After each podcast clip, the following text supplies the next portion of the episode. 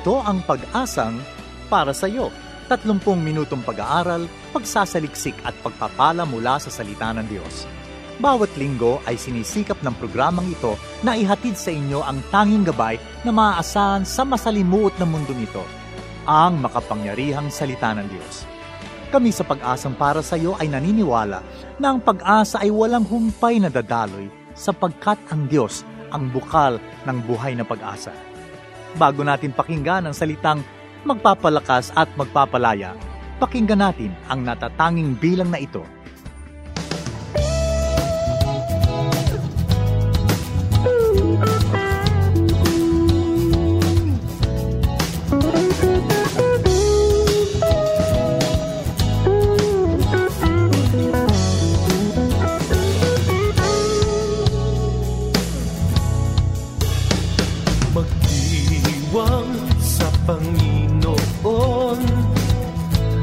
Saya sa araw na ito, ihaya kadakilaan niya at sabay nating isisigaw.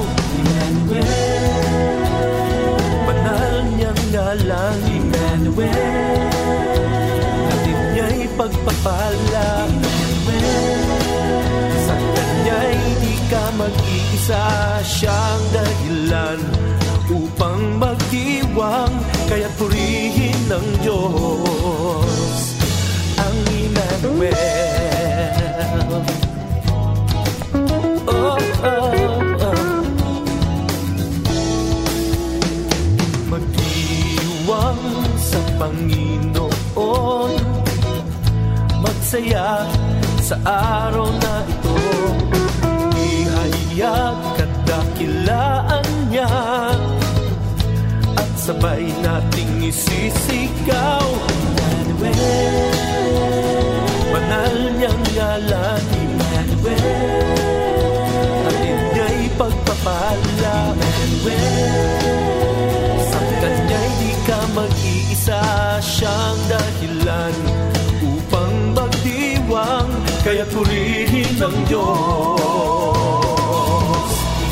Emmanuel, banal niyang ngalan. Emmanuel, atin niya'y pagpapala. Emmanuel, sa kanya'y di ka mag-iisa, siyang dahilan upang magdiwang, kaya't purihin ang Diyos, ang Emmanuel.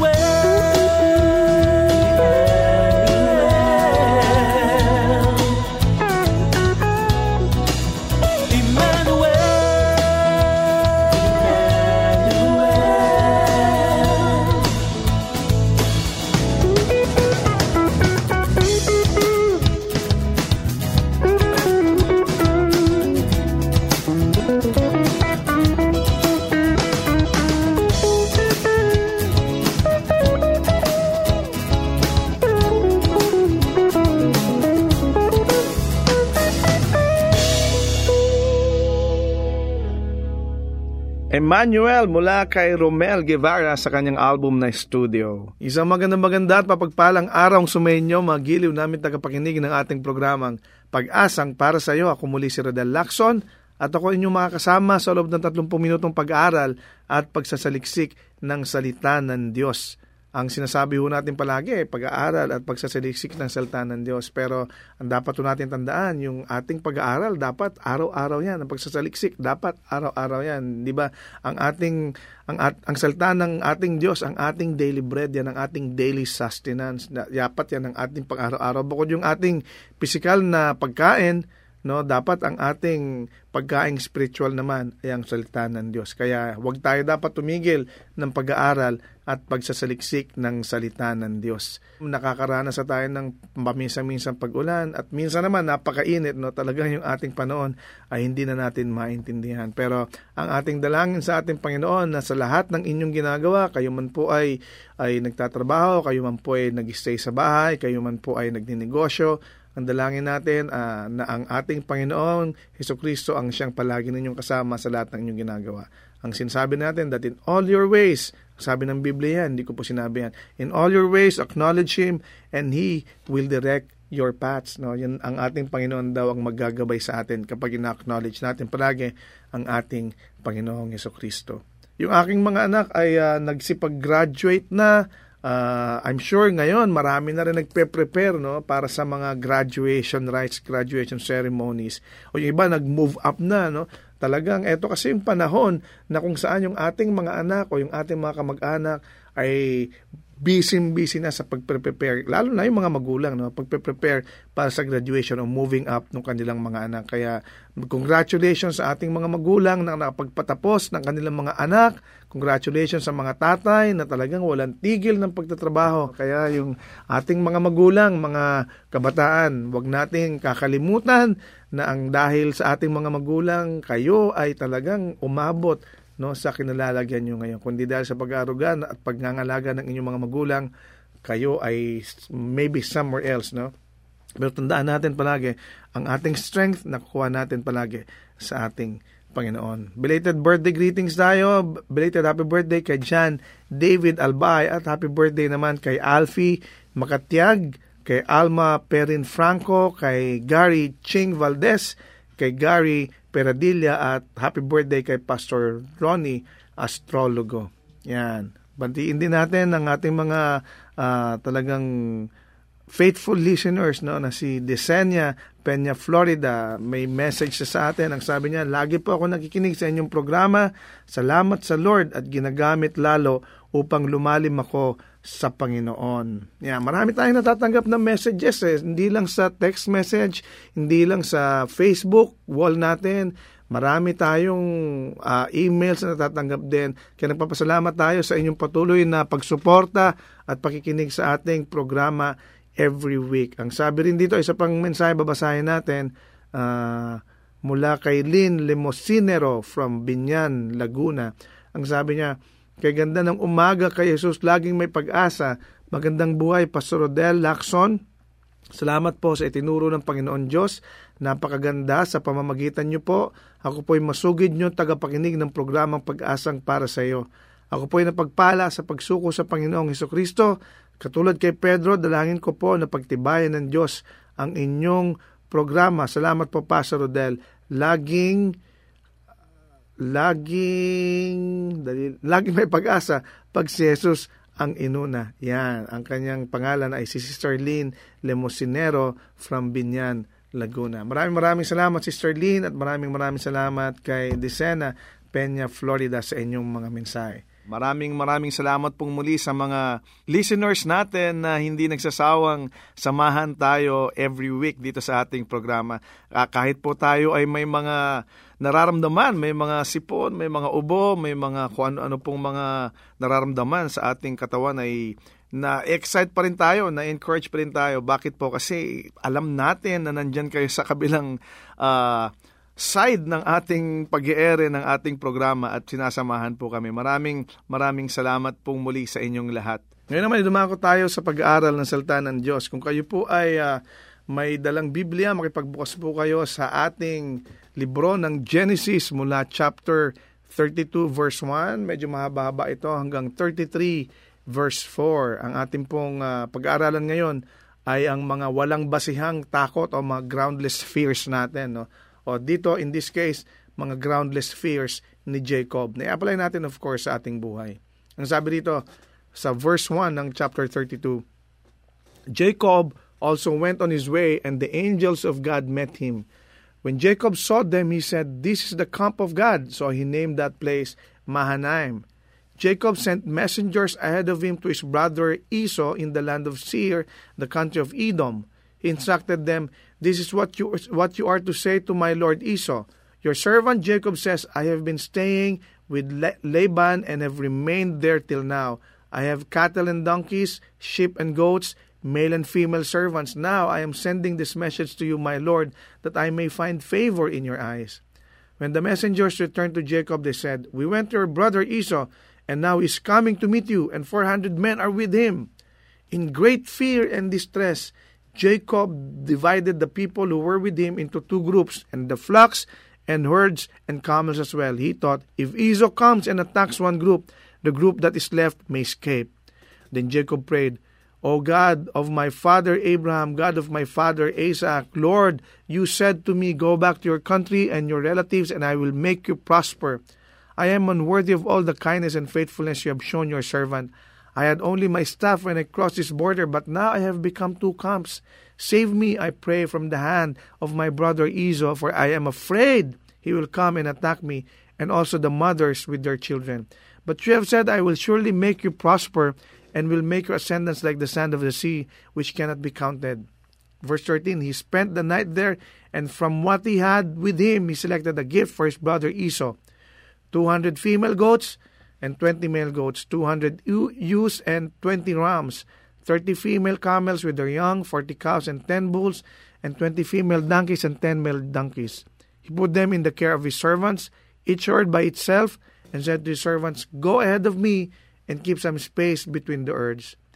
Instructed the one in the in the lead, when my brother Esau meets you and asks, who do you belong to and where are you going? And who owns all these animals in front of you? Then you are to say, they belong to your servant Jacob. They are a gift sent to my lord Esau, and he's coming behind us. He also instructed the second, the third, and all the others who followed the herds. You are to say the same thing to Esau when you meet him. And be sure to say, your servant Jacob is coming behind us, for he thought, I will pacify him with these gifts I am sending on ahead. Later, when I see him, perhaps he will receive me. So Jacob's went with him. Jacob's gifts went on ahead of him, but he himself spent the night in the camp. That night, Jacob got up and took his two wives, his two female servants, and his eleven sons, and crossed the ford of the Jabbok. After he had sent them across the stream, he sent over all his possessions. Chapter thirty-three, verse one. Jacob looked up, and there was Esau, coming with his four hundred men. So he divided the children among Leah, Rachel, and the two female servants. He put the female servants and their children in front, Leah and her children next, and Rachel and Joseph in the rear. He himself went on ahead and bowed down to the ground seven times as he appeared to his brother. But Esau ran to meet Jacob and embraced him. He threw his arms around his neck and kissed him, and they wept. Yan. Ang haba ng ating binasa, no? Pero makikita natin dito, sino ba si Jacob? Sino ba si Esau? Ano ba yung kanilang mga pinagdaanan? Bakit ganun ang nabasa natin? Bakit takot na takot si Jacob kay Esau, no?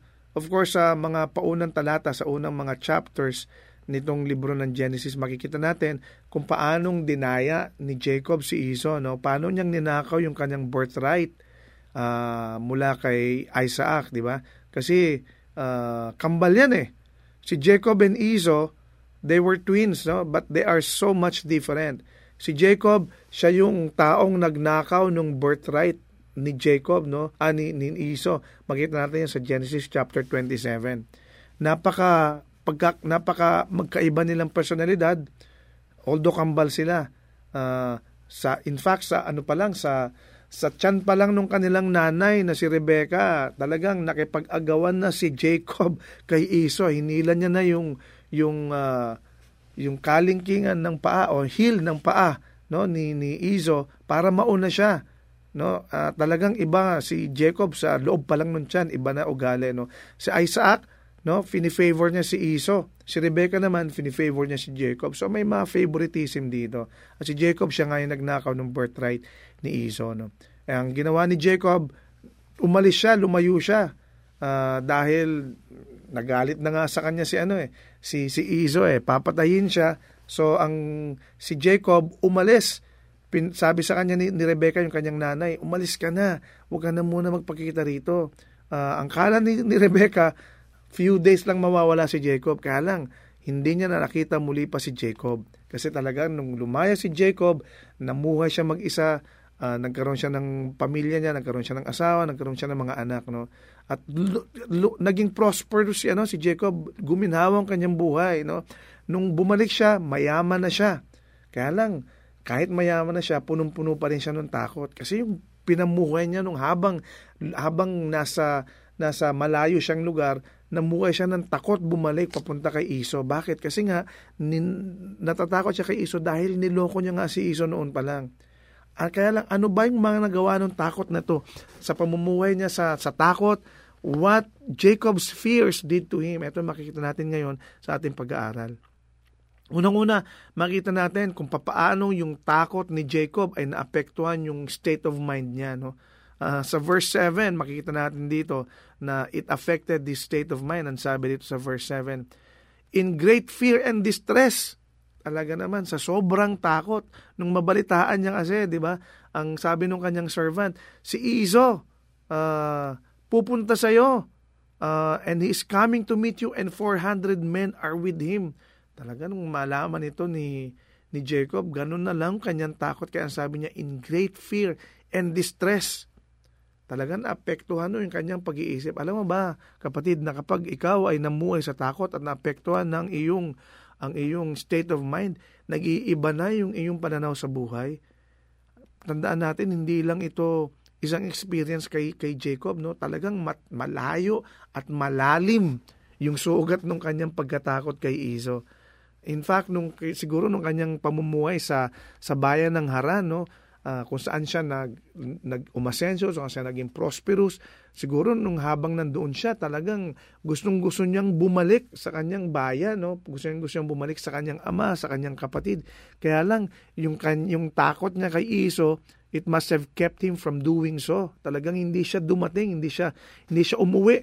Bakit? Kasi he, is, he was so much fearful of Esau. So it affected his state of mind.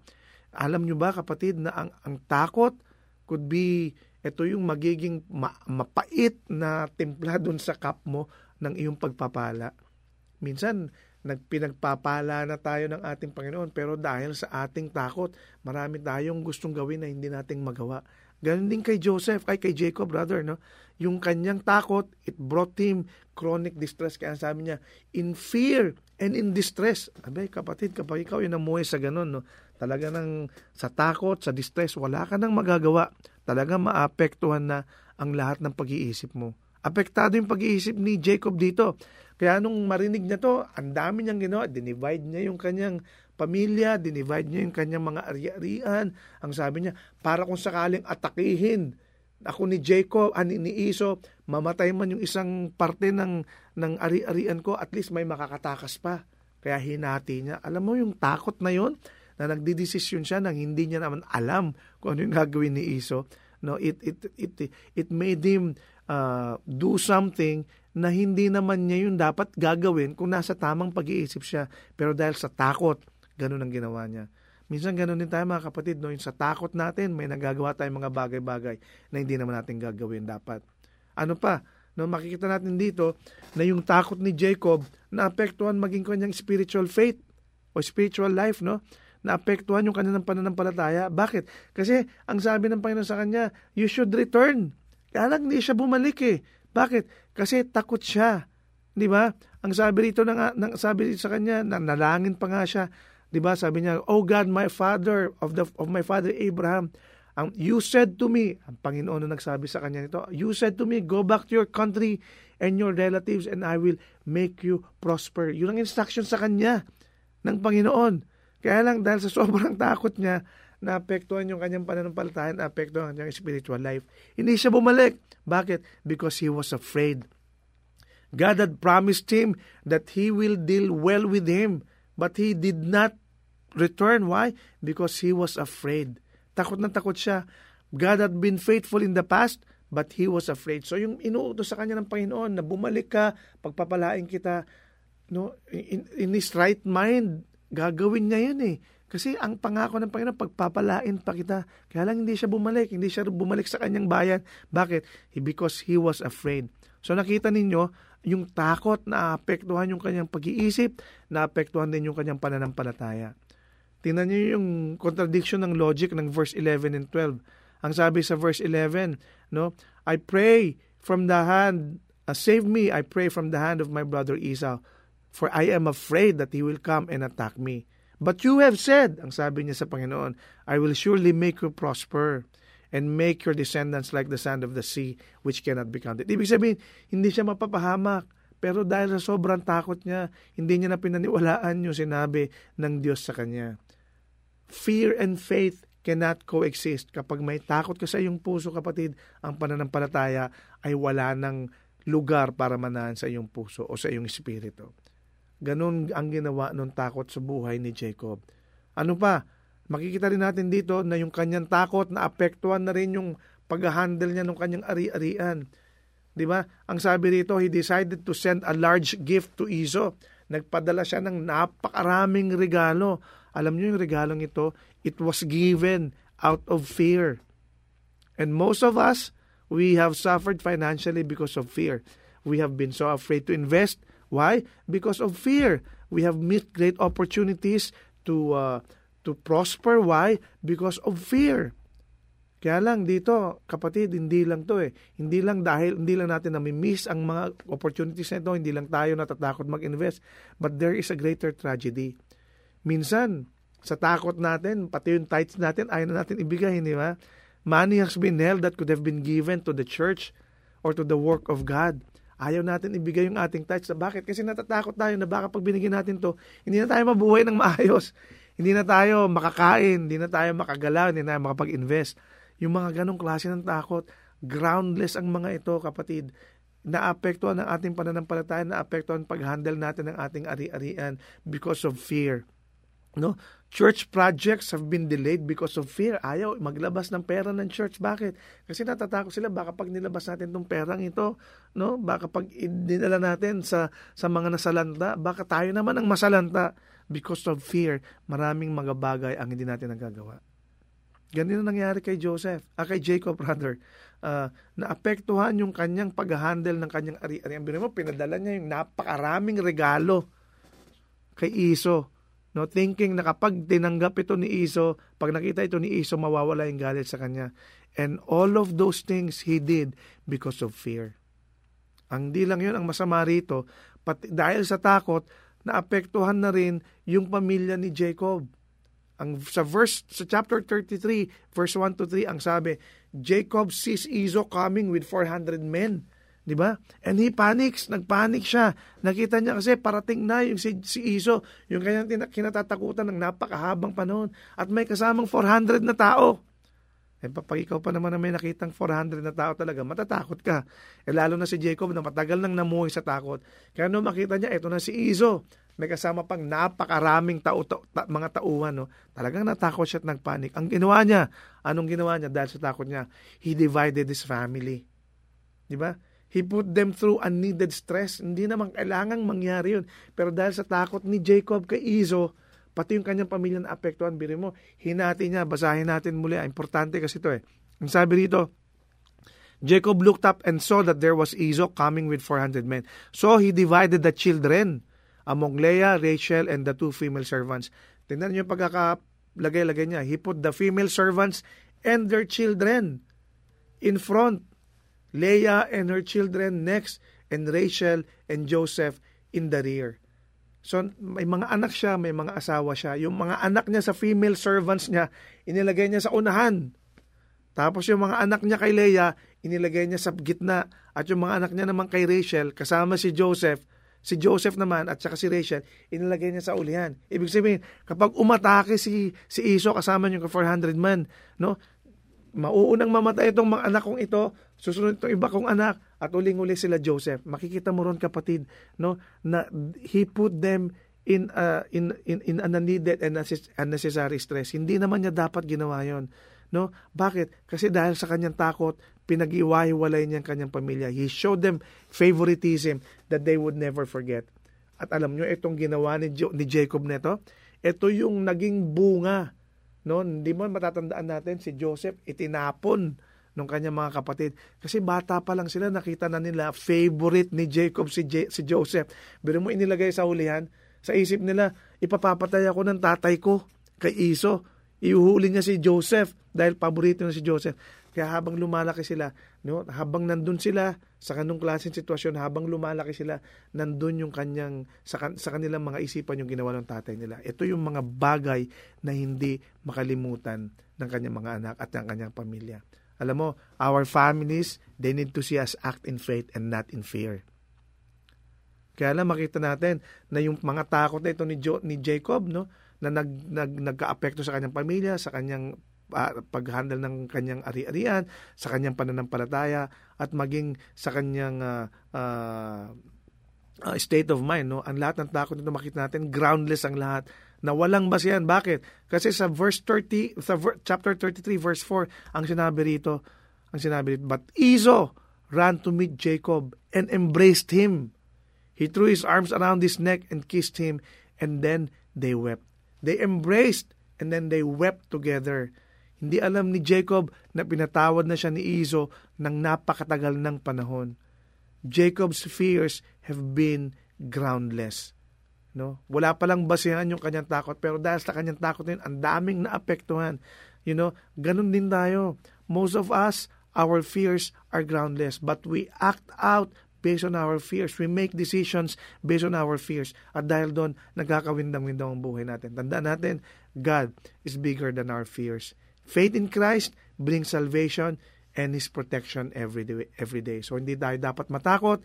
Walang basihan ang ating mga pagkatakot. Mag, matuto tayo sa buhay ni Jacob. Tayong lahat manalangin. Panginoon, maraming maraming salamat na sa kabila nung sitwasyon ng aming buhay, hindi kami dapat matakot dahil alam namin, kasama ka namin. Maraming salamat, pinakita mo sa amin ngayong araw ito na karamihan sa aming mga fears, karamihan sa aming mga pangamba, karamihan sa aming mga mga doubts, Panginoon, they are groundless. Walang basihan ang lahat ng ito. Na minsan, nagdi-decide kami act out of fear, out of our uh, doubts, Lord. Nagdi-decide kami, gumagawa kami ng mga bagay-bagay na wala namang basihan, Panginoon, because alam namin, Panginoon, na ang aming pananampalataya ay hindi pwedeng mag-coexist together with fear, Lord. Kaya tulungan mo kami na aming pananampalataya, ang aming faith will rise up, Panginoon, that our faith will increase, Lord, so that fear will have no room in our hearts, so that fear will have no room in our life, Lord. Tulungan mo kami, Panginoon, na tanggalin ang lahat ng takot at manampalataya lamang sa iyo. Ikaw lamang, Panginoon, aming paglilingkuran.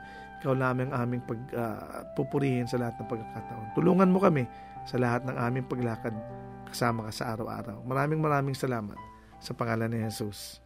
Amen. Kung ikaw, kaibigan, kapatid, ay napagpala sa ating programa, nais ka naming makilala. Kung ikaw ay may katanungan, suggestion, o nais mo ng panalangin, padalan mo kami ng email sa address na p p s y radio at gmail dot com o i-text kami sa number na zero nine four seven, eight eight six, four zero four nine. Muli, ang aming email ay p p s y radio at gmail dot com at cell number na zero nine one nine, eight one zero, six nine five six. Muli, zero nine one nine, eight one zero, six nine five six. six nine five six. Or you can join our Facebook group, Pag-asang para sa iyo radio. Salamat din sa mga bagong nagpa-add sa ating Facebook group na Pag-asang para sa iyo radio. At of course, maaari nyo na rin kami mapakinggan uh, at even ang ating mga previous broadcasts sa website na w w w dot a p media dot org slash p p s y. We are also available sa podcast. Subscribe to Pag-asang para sa iyo through iTunes or through your favorite podcast applications. Hanggang sa muli, ako si Rodel Lacson na nagsasabing, God is the giver of hope at may pag-asang para sa iyo. Kami umaasa na kayo'y naliwanagan at natulungan ng mensahe sa araw na ito. Ang Pag-asang para sa iyo ay palatuntunang nakalaan upang magbigay ng mga praktikal na kasagutan sa inyong mga suliranin sa buhay. Ang Pag-asang para sa iyo ay isang paglilingkod na gawain ng Philippines General Council of the Assemblies of God. Kung kayo naghahanap ng gawain pagsamba na malapit sa inyong lugar, ay inaanyayahan namin kayong dumalaw at dumalo sa anumang Assemblies of God na sambahang malapit sa inyo. Hanggang sa muli, nagpapasalamat po kami sa inyong masayang pakikinig at lagi niyong tandaan, ang salita ng Diyos ay may pag-asang para sa iyo.